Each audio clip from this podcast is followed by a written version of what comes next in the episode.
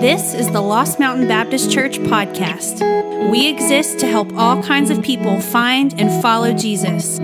For more information about service times, giving, and upcoming events, check out our website, lmbc.us. We hope you enjoy this week's message.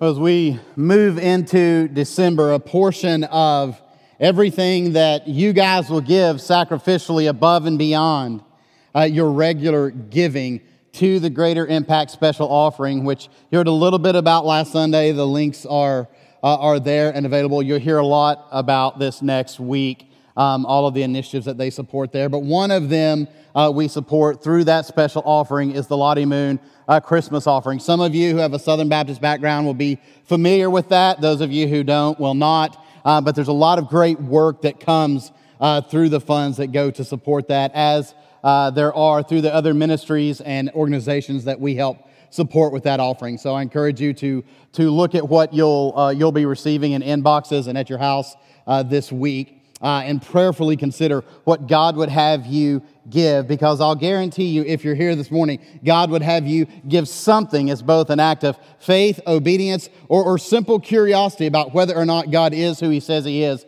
and can be trusted toward His kingdom work um, in our community, in our nation, and around uh, the world. This morning, we continue our series, Is Christmas Unbelievable? Looking at a series of questions around uh, the life and ministry of Jesus Christ uh, that impact this season of the year. This morning we will be in the Gospel of Luke, the Gospel of Luke, chapter 24. The Gospel of Luke, chapter 24. Um, many decades ago now, at really the height of American achievement in our NASA program, uh, as American astronauts stepped foot on the moon for the very first time, Richard Nixon was so overcome with pride and excitement that he, he shouted out, Surely this is the greatest day since creation. Billy Graham, who just happened to be with him at that time, reminded him about Christmas and Easter. And Nixon felt a little sheepish. It's not insignificant that Graham reminded him of those two days. This morning, we're going to look at an Easter passage to get a Christmas message. Because without the truth of Easter, of the resurrection, Christmas and the birth of Jesus would not have the significance that it does. If Christ were not born,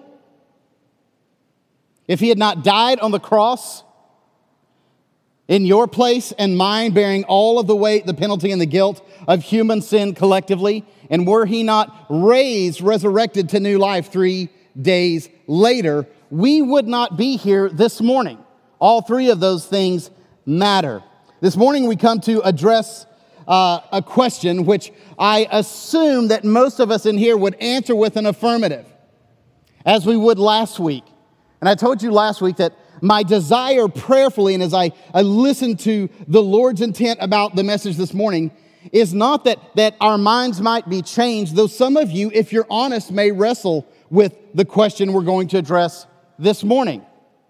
But rather that those of us who can affirm that we already believe this, we already say yes to this, might be encouraged and that affirmation might be deepened. Those roots go deeper and more wide so that we are encouraged again and strengthened again in our faith. The question we look at this morning is simply this Are the Gospels reliable? Are the Gospels reliable? I submit to you that this is a central question for us to think about this time of year because the Gospels are the only accounts we have of Jesus' birth. So, around the world, some 30% of all human beings on the planet are celebrating the Advent season right now based on the accounts we find in the gospel of the Jesus of the birth of Jesus. Are the gospels reliable? Well, let's look at as we seek to allow God to answer that question to strengthen us to challenge us, to push us, maybe to stir our affections for him. Let's look at Luke chapter 24, verses 1 through 12. On the first day of the week, very early in the morning, the women took the spices they had prepared and went to the tomb. They found the stone rolled away from the tomb, but when they entered, they did not find the body of the Lord Jesus. While they were wondering about this, suddenly two men in clothes that gleamed like lightning stood beside them. In their fright, the women bowed down with their faces to the ground. But the men said to them, Why do you look for the living among the dead? He is not here, he has risen. Remember how he told you while he was still with you in Galilee. The Son of Man must be delivered over to the hands of sinners, be crucified on the third day, be, and on the third day be raised again. Then they remembered his words. When they came back from the tomb, they told all these things to the eleven and to all the others. It was Mary Magdalene, Joanna, Mary, the mother of James, and the others with them who told this to the apostles. But they did not believe the women because their words seemed to them like nonsense. Peter, however, got up and ran to the tomb. Bending over, he saw the strips of linen lying by themselves and he went away wondering to himself what had happened. What had happened. Let me pray for us as we uh, allow God's Spirit to unpack his word and apply it to our lives today. Let's pray. Heavenly Father, move and stir in this room today. Holy Spirit, have your way here. Speak to us, interrupt our hearts and minds, stir our affections for God. Drive deep our faith in you, our trust in you, that so affects our behavior and our decisions. Bring healing where there are wounds. Soften hearts that are hard this morning. God, restore the joy of your salvation in the lives of those who seem to have lost it and do, Heavenly Father, what only you can do by the power of your Spirit to the glory of your Son during this time. I pray in the powerful and sufficient name of Jesus. Amen. Um, before we jump in here, I have to say it's good to see so many of you in here. I knew after last night there'd be a great number looking for hope. Or it would be a terrible morning, right? As uh, Georgia's loss stunned uh, many in the nation who follow college football and did not expect that. So um, I did, as funny as it seems, and, and maybe right or wrong, pray for you guys last night. Baylor won, so I just sang for joy personally but I did, I did pray for you. I, what I would like to do is to simply point out aspects of this passage that I believe speak to the radical reliability of the Gospels. They're here, these characteristics that I'll point out to you, but they're found throughout the entire Gospel narratives. And I want it not to be missed on us. And I'll tell you really why toward the end of the message. The first thing I see here is the ordinary, the ordinary nature of those God chooses. The ordinary nature of those God chooses points to the reliability of the Gospels as the standard and the foundation for Christian faith.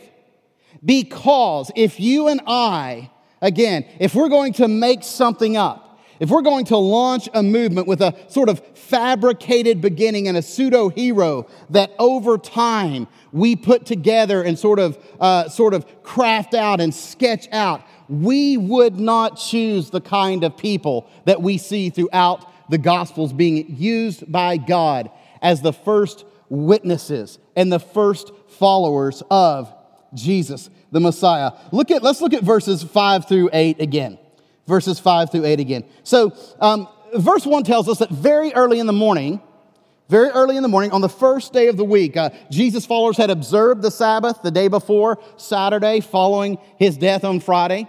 And very, very early in the morning, on Sunday, the first day of the week, the women took the spices they had prepared and went to the tomb. The women is the statement that characterizes those named and beyond who were a group of disciples with Jesus through his teaching ministry, his earthly ministry, through his crucifixion on the cross, and now have been huddled together with the male disciples, and they're going to anoint the body. They're going to take care of Jesus' body. Well, they get there, they get there to the tomb, and, and we find this issue of the, the round stone, which was common in that day, typically carved out to cover what was often a rectangular um, entrance to uh, a burial tomb carved out into the side of uh, a mountain or at least a, a cliff facing there um, in first century Palestine. They get there, and that's rolled back. And while they're there, suddenly some men appear. appear. And the women bow down. They realize instantly they realize instantly that these aren't just ordinary men. Look at verse 5. In their fright, in their fright, now this is often the human response when we see divine ambassadors, angels, appear to human beings as messengers of God. There's a fearful response immediately from human beings. In their fright, the women bowed down with their faces to the ground.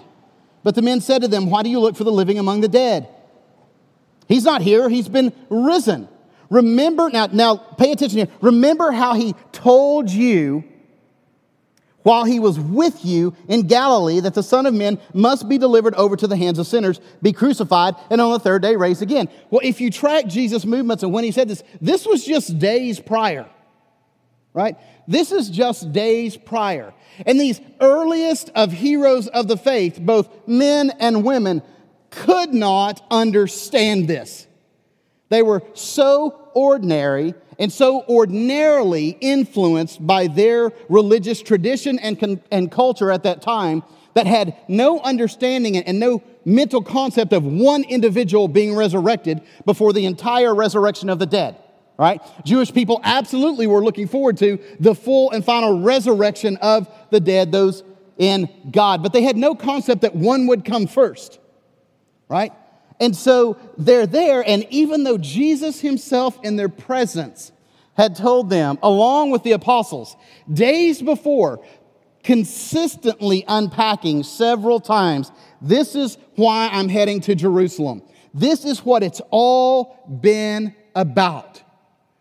My atoning, sacrificial, victorious, substitutionary death on the cross. I was, in a sense, born to die. And they don't get it. They just flat don't get it. You would not pick these people and write them down decades later as the primary people associated with Jesus and his events. There is an ordinary nature to those God chooses. They're not the ones that we would choose. Nobody that Jesus chooses here would be in a who's who's list from today. They just wouldn't make it. And this is good news for most of us because for most of us, we're just ordinary people too. Can we just say amen and embrace that? If there's anything that social media has done, it has presented us, presented us with this false narrative that all of us should be extraordinary in at least one way, if not several ways. And we look at everyone and we think, why can't we be like they are? And we know in our still moments they're not that way either. It's their fake internet presence. And there are no doubt, there are no doubt some men and women along the way who are extraordinarily gifted in this way or that way. But most of us are just ordinary men and women, ordinary human beings who go about our days trying to do the best we can, following Jesus, trusting Him, and the Gospels, unlike any other human philosophy or religion, present us with a God who just chooses ordinary people. It's not only this, though, it is also the detailed nature of the text. The detailed nature of the text. We see it here, and we see it throughout all four Gospels. Not only is Luke careful to tell us the exact day of the week that the women go out, but the time of the week, very early in the morning. When you put the different accounts together, it appears that the women left as soon as they could see. As soon as the sun was up enough that they could move around, they left that gathering of Jesus' distraught and demoralized disciples and headed for the tomb. But you have other specific details from the, from the nature of the stone covering the tomb to the fact that it's already open to the women getting there, going in. Their emotions are detailed, their fear. And then look at, look at verse 10. Luke actually names several of the women. Other gospel writers do as well for a little bit fuller list. But he says it was Mary Magdalene, Joanna, and Mary, the mother of James. And we know about these women. We know that Mary Magdalene and Joanna had been healed by Jesus, and they had become followers of his on those days. We know that Joanna and some other women helped fund Jesus' ministry and that of the male apostles. Part of what's remarkable about Joanna is that her husband was the manager of Herod's household. And it's absolutely not just possible, but probable that the money that she was using to fund Jesus' ministry as she followed him was coming from her husband's coffins being paid to him by Herod. I love that. I love that God will use the willing and unwilling participation of all human beings to bring about his kingdom purposes. You can want to participate, you cannot want to participate. But the sovereign God in his glory and his will will move as he pleases. We've got Mary, the mother of James, and Joseph, not Joseph, but Joses, J O S E S, if you look at the gospel accounts carefully. Part of what Luke is doing here, a few decades, not too long, but a few decades after Jesus' death and resurrection, is he's saying, I'm going to name specific people who were there on that day at this event who had this experience, and I'm going to write it out. Some of you know Luke was a Gentile, a physician, a historian. He was very, very careful and very driven by dates and facts and times. And he names these individuals. It's very detailed. It's checkable, especially in that day. As the text goes out, people begin to read this. They're like, oh, I know this woman. I know her son. I had her grandson in preschool. He was terrible. Maybe she hadn't taught him about Jesus or whatever. He's listing it in detail. If you remember the beginning, for those of you that remember the beginning of Luke's gospel, he begins the gospel by naming the king of Judea in that time, by naming the high priest in that time. If you uh, recall Luke chapter 2, you don't have to turn there, but I'll just read you a couple of verses um, very early, when he begins the account of the birth of Jesus, Luke does it this way. He says, In those days, Caesar Augustus, historical individual, issued a decree that a census should be taken of the entire Roman world.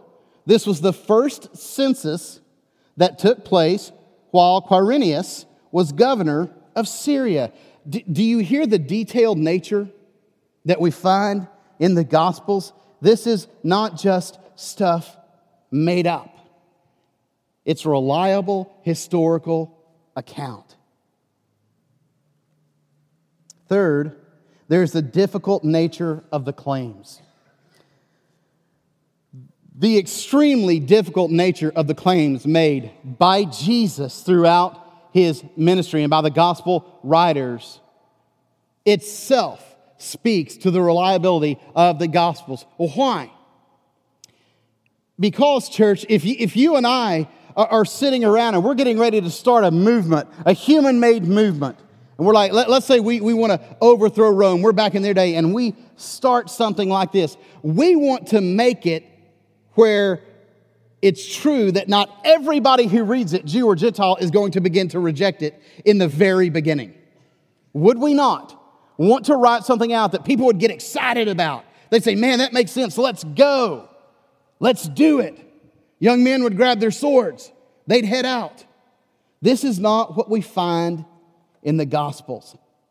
It's very difficult. Look back at verse 11 of chapter 24. Not only did the women miss the fact that Jesus was going to be resurrected himself because let's be honest, that's not that hard to struggle with.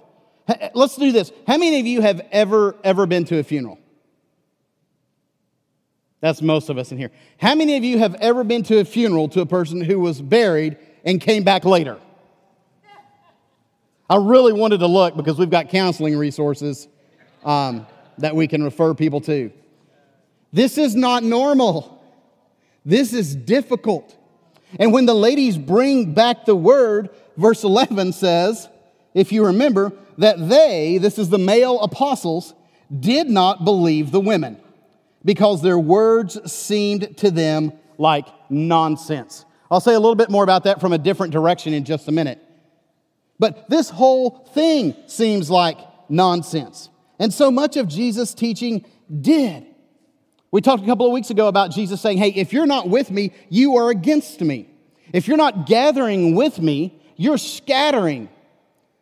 Our super, uber sensitive and offendable society today uh, would say that's so incredibly arrogant. Who wants to follow someone that says, if you're not with me, then you're against me? No, can I just not be with you? Can I be with myself and with other people? No. You're either with me or you're against me. Jesus said, Those who don't hate their mother and father can't be my disciples. Now, you've got to do some interpretive work to understand what was going on there, but that's a difficult statement to make. Jesus said, If anyone would find their life, you've got to give it up. You've got to release control of your life, of your decisions and your plans and your dreams, and submit them to the Lordship of Jesus Christ. Where you and I say, This is my thoughts, these are my feelings, this is what I want to do, but I will lay them at the altar of the God who has saved me.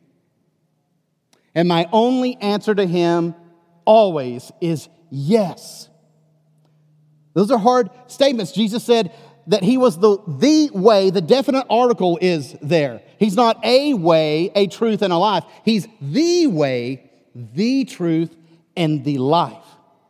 And in case there was any confusion, he went ahead and clarified it. No one comes to the Father but by me. That is a difficult, bold thing for a human being to say, right? Nobody, nobody thought his half brother James was God. Nobody confused Peter with God. Nobody even confused the Apostle Paul, probably, certainly by impact, the second greatest life ever lived behind Jesus Christ. Nobody confused Paul with God, but people who walked with Jesus and ate with Jesus and slept with Jesus and watched him interact with people and learn from him, in time believed him to be God in flesh. There's a difficult nature to the claims in the gospel. The apostle Paul is very open and honest about this. Let me read to you a passage that I intentionally don't want up on the screens. I just want you to hear. Because throughout human history and in scripture, not human history, throughout church history and in scripture, preaching is ultimately an auditory thing. It is not a visual thing. It's auditory. Now I want you to hear Paul's thoughts about this and his message to the church in Corinth. He says in 1 Corinthians chapter 1 verse 18, "For in the message of the cross, or the message of the cross is foolishness to those who are perishing. But to us who are being saved, it is the power of God." Don't miss this. He's saying a servant king crucified and executed in a humiliating and embarrassing way that thousands of others before him had been and thousands others after him were, that act was actually the power of God. Verse 20, he says, Where is the wise person? Where is the teacher of law? Where is the philosopher of this age? Has not God made foolish the wisdom of the world? For since the wisdom of God, the world, through its wisdom, did not know him, God was pleased through the foolishness of what was preached to save those who believe. Jews demand signs, and Greeks look for wisdom. But we preach Christ crucified. And then Paul says this a stumbling block to the Jews. They have, they just cannot get over the fact that God would send the Savior as a servant to die, and then he would be resurrected before everybody else. It's a stumbling block to them. and foolishness to Gentiles. The whole thing seems absurd to people without the Jewish background that some of Paul's listeners in Corinth had. But to those whom God has called, both Jews and Greeks, Christ, the power of God and the wisdom of God. For the foolishness of God is wiser than human wisdom, and the weakness of God is stronger than human strength. The Gospels contain in themselves an undeniably difficult degree of claims. They're hard to believe. If you're making it up, you would have made up easier stuff. You wouldn't have Jesus looked like such a lunatic throughout his ministry. So there's the ordinary nature of those God chooses, there is the detailed nature of the text, there's the difficult nature of the claims that we find in the Gospels. And then finally, I'll just say this there's the countercultural nature of women as the first witnesses of the resurrection. The countercultural nature of women as the first witnesses of the resurrection. This is something that any scholar and every scholar who reads this runs right into and immediately has to wrestle with because they understand the world in which this was taking place. Let me give you just a, a sampling. Uh, New Testament scholar and biblical backgrounds authority uh, Tom Wright, N.T. Wright says, even if we, he's talking particularly about Mark as the earliest written gospel right here, but he says, even if we suppose Mark made up most of his material, Wright's not affirming that, I want to let you know.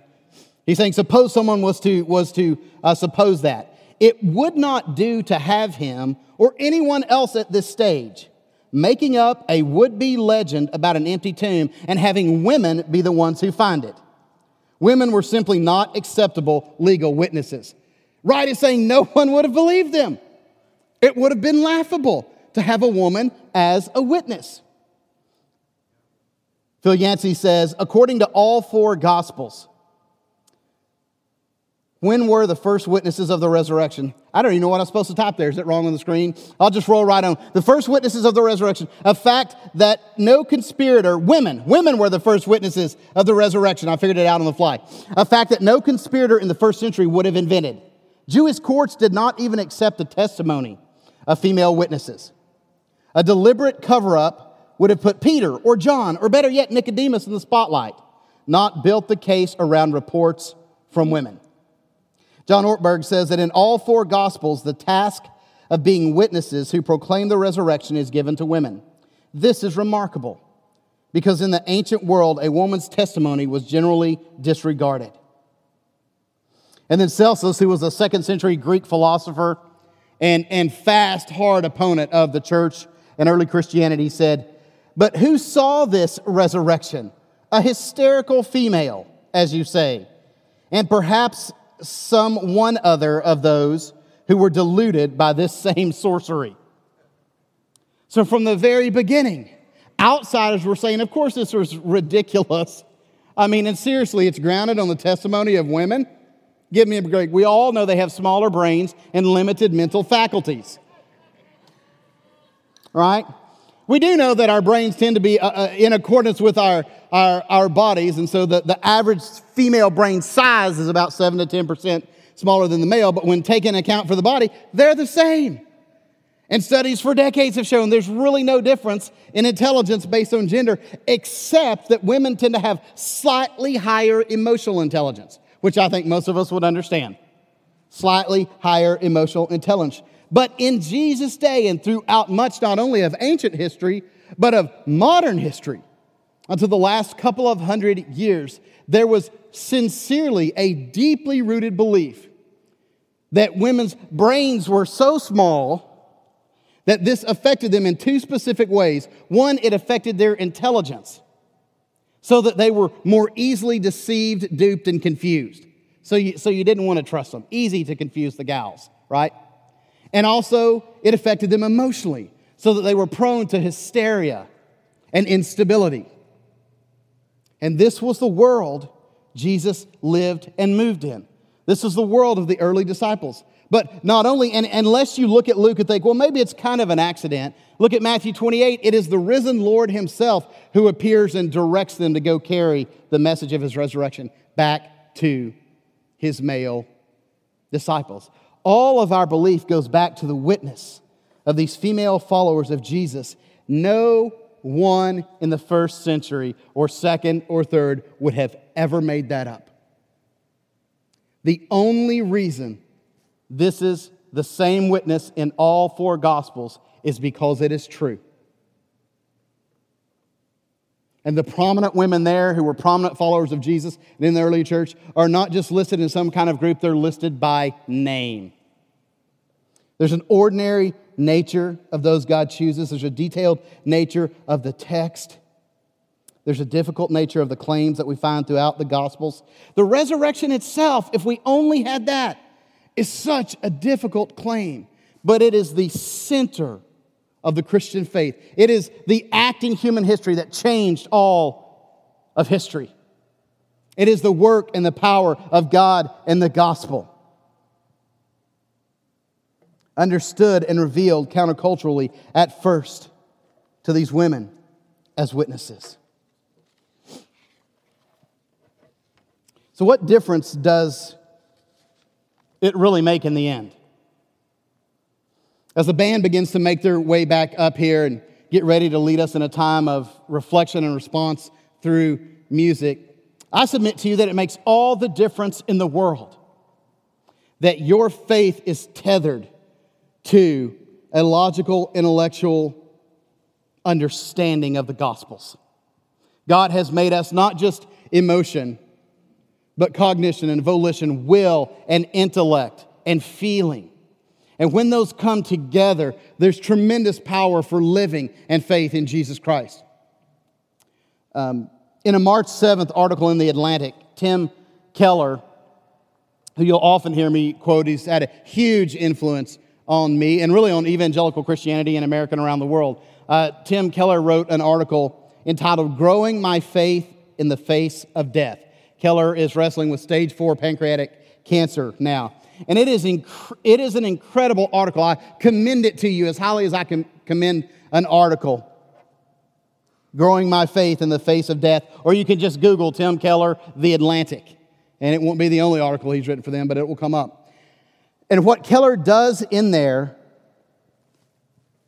is share with great honesty how hard it has been for him to take his own advice when death came and tapped at his door. Because none of us really think it's coming to tap at our door. We just don't. And Keller says, I had to go back deep into what I believe. I had to go back deeply to the God of the Gospels, the God we find revealed in Psalms and in Jesus Christ and root again by the aid of the Holy Spirit my faith in Jesus Christ, in the Word of God. It's trustworthiness, it's truthfulness. Allow God again to break in and to bring my mind and my heart together in such a way that my faith was strengthened. And he talks about having bad days right now and having good days.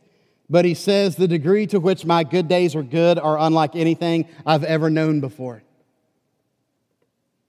My prayer, my desire is that you and I would be able to know pieces of that kind of confidence and faith and affection in our heart for God, for who He is, and our experience with Him day in and day out before death taps on our door.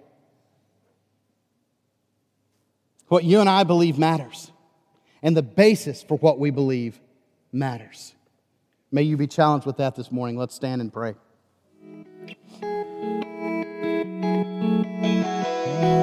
Thanks so much for joining us online at the Lost Mountain Baptist Church podcast. For more information about service times, giving, and upcoming events, check out our website, lmbc.us.